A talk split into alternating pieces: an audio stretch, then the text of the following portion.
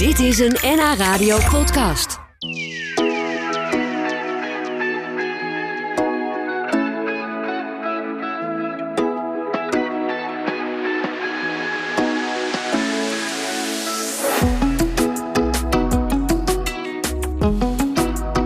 Alexandro Reyes Rodriguez uit Alkmaar is 26 jaar oud als hij voor de achtste keer uit de gevangenis komt. Hij heeft een alcohol- en een cocaïneverslaving, een eigen drugshandeltje en een behoorlijk strafblad. Zonder diploma's op zak en met veel schulden neemt hij met de moeder wanhoop een baantje als krantenbezorger. En daarmee verandert hij zijn leven. Over dat bijzondere verhaal, hoe dat allemaal gegaan is, heeft hij een boek geschreven. Vandaag zit hij bij ons in de studio. Welkom, Alexandro. Fijn dat je er bent. Dankjewel, mooie introductie. Ja, het klopt wel ongeveer, hè? Ja, toch? zeker, J- Jij zat eh, zeker. heel vaak in de gevangenis. Ja. Eh, waarom belandde je daar steeds eigenlijk? Hoe, hoe kwam dat? Nou de- ja, het, kijk, ehm, van buitenaf werd ik, werd ik zeg maar eh, bestempeld als je bent niet goed genoeg, ehm, je IQ is te laag. Ja, ik werd ook gestuurd aan speciaal onderwijs en ehm, ja, ik werd gewoon heel erg laag ingeschat, geen vertrouwen. Ja, je had En- een, een laag zelfbeeld ook. Dat is het. Je, eh, eh, ik zeg ook wel vaker, mijn gedrag was het resultaat van een verkeerd zelfbeeld. Hoe ik naar mezelf keek, was, was gewoon een verkeerde perceptie over wie ik eigenlijk echt was. Ja, je keek negatief naar jezelf. Alsof Negatief. je niks waard was, niks kon. En Nou ja, kijk, dat, dat, dat was wel een beetje het frustrerende. Ik wist dat ik heel veel dingen kon. Ik wist dat ik heel veel in mijn mars had. Alleen, ik was zo boos omdat niemand eh, eh, zag wat ik eigenlijk van binnen voelde. ja. Ik kreeg, ik kreeg geen platform of een. een, een, een ik, ik kreeg niks aangereikt vanuit de maatschappij van oké, we hebben het vertrouwen in datgene wat jij bezit. Dat moet, de voorgr- dat, dat moet op de voorgrond komen. En ehm, ja, dus dat. eh, Ja, ja, ik voelde me heel erg buitengesloten. ja, buitengesloten en niet begrepen. Niet begrepen, inderdaad. Ja, je schrijft in je boek heel openhartig over jouw jeugd. Ja. Eh, en waarom je ontspoorde, waarom jij je zo onbegrepen voelde en wat er allemaal in jouw hoofd omging. Mhm. Eh, dat had onder andere te maken met het opgroeien zonder vader. Jouw Ja. vader was buiten beeld. Dus Klopt. je had eigenlijk alleen je moeder waar je, eh, waar je op kon, kon richten, zeg maar. Maar ook met seksueel misbruik. Mhm. Eh, je schrijft daar ook heel eerlijk over. Eh, was dat voor jou misschien het moeilijkste stuk om over te schrijven? Dat was het moeilijkste stuk eh, voor mij om te schrijven, inderdaad. Daar heb ik ook, eh, daar, dat waren ook wel momenten dat ik dat eh, een ridersblok echt wel, eh, echt wel eh, eh, eh, de kop op kwam steken. Ja, Eh, maar ik vond het wel belangrijk omdat we hebben zoveel eh, eh, maatschappelijke problemen en we beoordelen mensen zo snel op basis van een daad, terwijl we eigenlijk niet weten wat er daarachter schuil gaat. ja, En, en heel vaak is dat gewoon heel erg wat mensen mee moeten dealen. En schaamte komt daar ook nog eens bij kijken, waardoor we dus ja, het gewoon niet vertellen. nee. En in jouw geval eh, zorgt het er in elk geval voor dat het op school niet meer ging. Ja. Eh, je had een slecht zelfbeeld, op school ging het niet. Je raakte verslaafd. Ja. Eh, eigenlijk al vrij jong. Hoe Ja. oud was je toen je je eerste joint rookte? Ik was 13 jaar. 13, 13, ja, ja. 13 jaar. En, Dat en- was, wel gewoon, dat was wel een gemiddelde leeftijd hoor, volgens mij. Ja. ja, ja, ja. Je had ook Al mijn- al mijn- al mijn klasgenootjes. vrienden die Ja, ja. eh, Ja.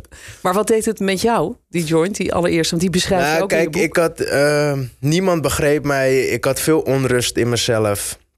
Eh, school wist niet waar mijn gedrag vandaan kwam. Eh, mijn moeder wist niet waar mijn gedrag vandaan kwam. Je durfde blijkbaar ook niet erover te vertellen. Nou, kijk, het allemaal was ook niet zozeer dat ik het niet over durfde te vertellen. Ik, ik had gewoon niet in de gaten of wat er was gebeurd, of dat nou goed of slecht is. Ja, ja. Weet je wel, je, je, je, je hebt een ervaring. Ja, en het overkomt je.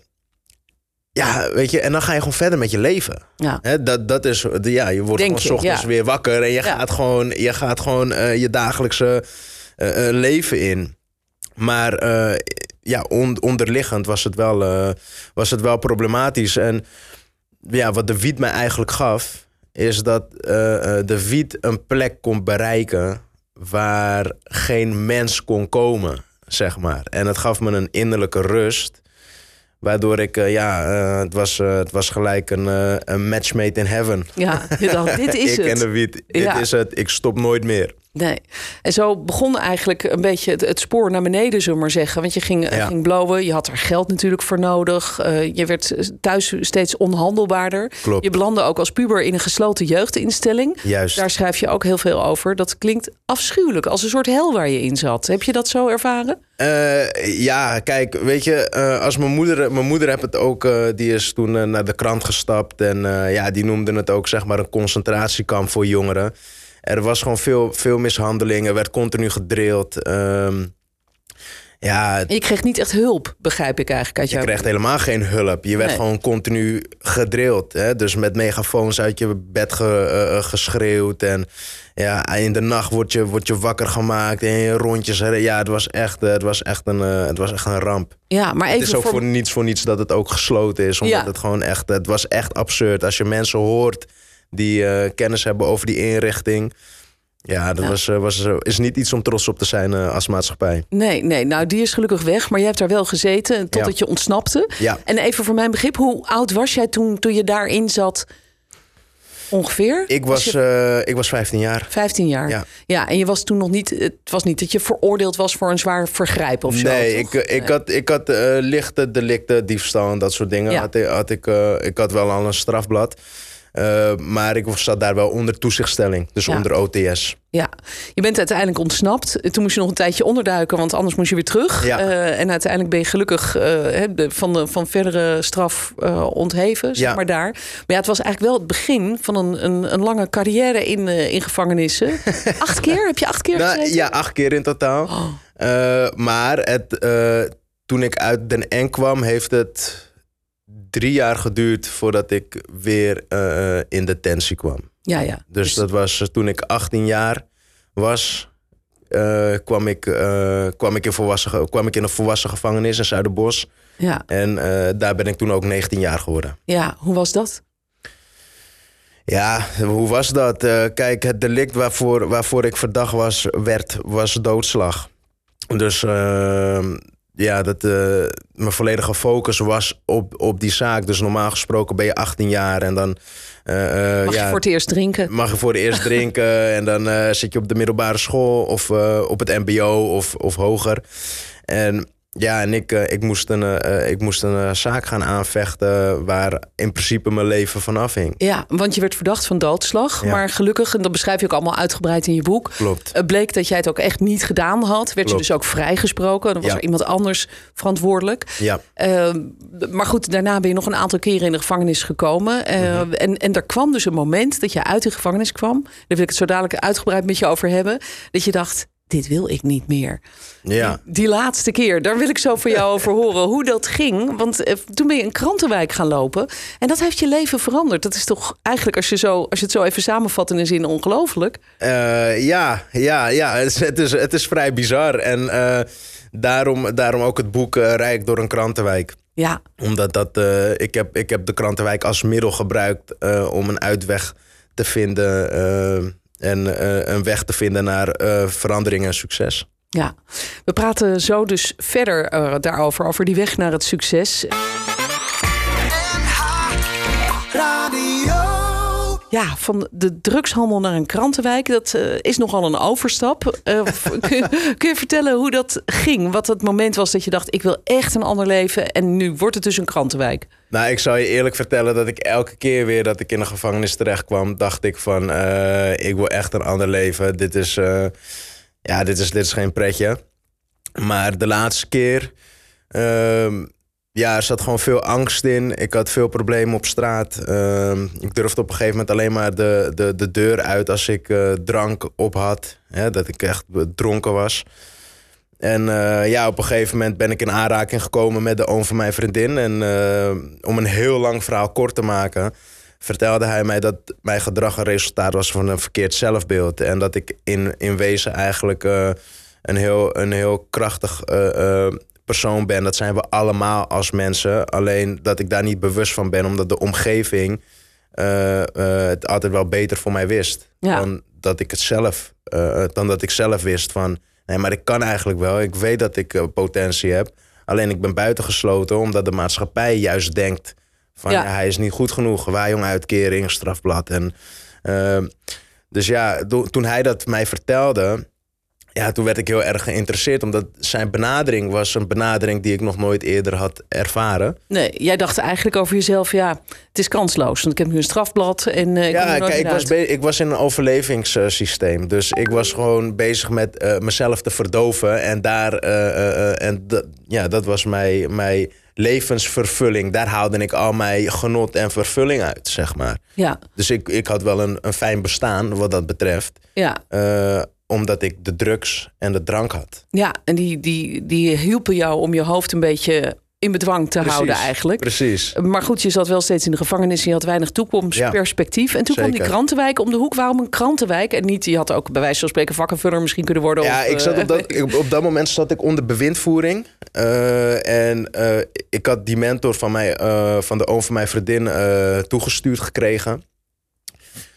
En toen eh, dacht ik van ja, en de, de studiemateriaal greep me gelijk aan. Dus ik zat dagelijks achter YouTube eh, jointjes te draaien. Maar ik was de hele tijd aan, naar mijn mentor aan het luisteren. Ja, en alle wijze dingen die hij te zeggen had. Juist, Ja, juist. En ja, op een gegeven moment dacht ik van... eh, maar ik blode onder, onder het studeren door, zeg maar. ja, En ik had op een gegeven moment, ja, ik had maar 50 euro per week.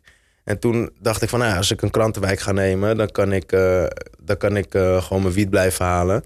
En als ik dan ook nog eens in de ochtend eh, mijn mentor kan beluisteren, nou, dan sla ik twee vliegen in één klap. ja. En eh, ja, dus ik had me toen opgegeven en ik mocht mijn krantenwijk gaan lopen eh, in Bergen. Wat een van de rijkste dorpen is van Nederland Prachtig ook daar. prachtige omgeving. En dat in combinatie elke ochtend met het studiemateriaal van, van mijn mentor. Daar Dat- luisterde je naar Ja, tijdens het ja, lopen. ja, ja.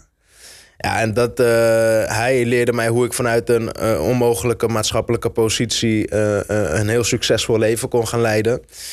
En tegelijkertijd ook nog met die omgeving. Want ik liep de tussen al die villa's. Ja, ja daar begon ik wel echt te geloven. En al in de eerste maand. Want normaal gesproken als ik geld kreeg. Want ik had dus de krantwijk op de naam van mijn schoonmoeder gezet. Omdat je natuurlijk, in- je zat in de schuld. Ik zat ja, precies. Ik stond, ik stond Ja. op bewindvoering. Dus Ja. zij betaalde mij dan elke maand dat geld. Ja, en normaal gesproken, met de eerste, met de eerste maandsalaris dat ik kreeg... in plaats van dat ik eerst naar de koffieshop ging en naar de drankwinkel... ging ik naar de mediamarkt, omdat ik een koptelefoon wou halen... zodat, Hey. ik, zodat ik mijn mentor op een juiste manier kon beluisteren. Want ik had die oortjes in en het schoot de hele tijd uit mijn oren tijdens het lopen... Dus ik ging naar de Mediamarkt en daarna ging ik eh, naar, eh, eh, naar de Decathlon en kocht ik daar een, een, een, een regenpak. Ja. En daarna pas ging ik naar de koffieshop. Dus toen voelde je al, hé, hey, er, er verandert wat. Mijn prioriteiten waren verschoven. Dus ik had iets waardevollers gevonden dan de verslaving. Jeetje. Dit was het begin van een grote ommezwaai. Je Ja. hebt die krantenwijk gelopen. Je bent, dat beschrijf je allemaal prachtig in het boek, hoe dat ging. Je bent op een gegeven moment met je vriendin taarten gaan bakken... die je Ja. daar ging verkopen. In mijn krantenwijk. En dat- In je krantenwijk. Dat liep allemaal supergoed. Want Ja. mensen vonden het ook interessant. Jouw verhaal erachter, dat vertelde je er ook bij. Eh, en uiteindelijk is het jou dus gelukt om uit de criminaliteit... en ook van je verslavingen af te komen. Eh, want hoe, hoe gaat het nu met je? Hoe, hoe ziet je leven eruit? Ja, eh, mijn leven. Ik, ik, ben, ik ben spreker. Dus eh, ik, ik Mensen kunnen geef- jou inhuren voor je mensen, verhaal. mensen boeken mij voor, eh, voor, voor lezingen. En wat ik heb gedaan is samen dat ik met Paul Smit... hebben we een koppeling gemaakt naar het bedrijfsleven. Dus we hebben drie lessen vanuit, vanuit mijn levensverhaal hebben we eruit gehaald. En die hebben we, eh, eh, ja, dat, dat zijn lessen die dus geïmplementeerd kunnen worden in bedrijven. Ah, ja. En ter ondersteuning met mijn verhaal. ja. Dus we hebben het. eh, Dus je gaat ook langs bij bedrijven om jouw ja, verhaal ja, te doen? zeker. Ja, ja. En evenementen. En volgende week, of deze aankomende donderdag, spreek ik dan ook weer voor 300 man in, in, in Eindhoven. Of nee, in Leiden. Ja. En ja, dat is allemaal voor gemeentes en scholen. En, Zo. dus dat is super, super gaaf. Minerva heet dat. Oh ja, En studentenvereniging. Studentenvereniging, En inderdaad. je hebt dus dat boek geschreven. Ik heb dat boek geschreven. Ja, Ja. dus eh, dat boek eh, dat neem ik ook mee. En eh, ja, die, die verkoop ik dan ook. En Ja. ja, het, is, het, is, het is ongelooflijk. Daarnaast heb ik ook een zorgbedrijf, Zorg voor Omkeer. Waar ik jongens die in mijn situatie hebben gezeten... begeleid naar succes en verandering op een hele andere manier. Niet zoals het systeem, maar op de manier hoe ik dat heb gedaan. Wat is dan jouw meest wijze les die je ze mee kan geven? De les die je zelf hebt geleerd, die je dan weer aan die jongeren doorgeeft? Als je verder kan kijken dan dat je ogen kunnen zien, dan heb je rijkdom gevonden. Mooi. Daarmee eh, ronden we dit gesprek af. Al is er nog veel meer te bespreken natuurlijk.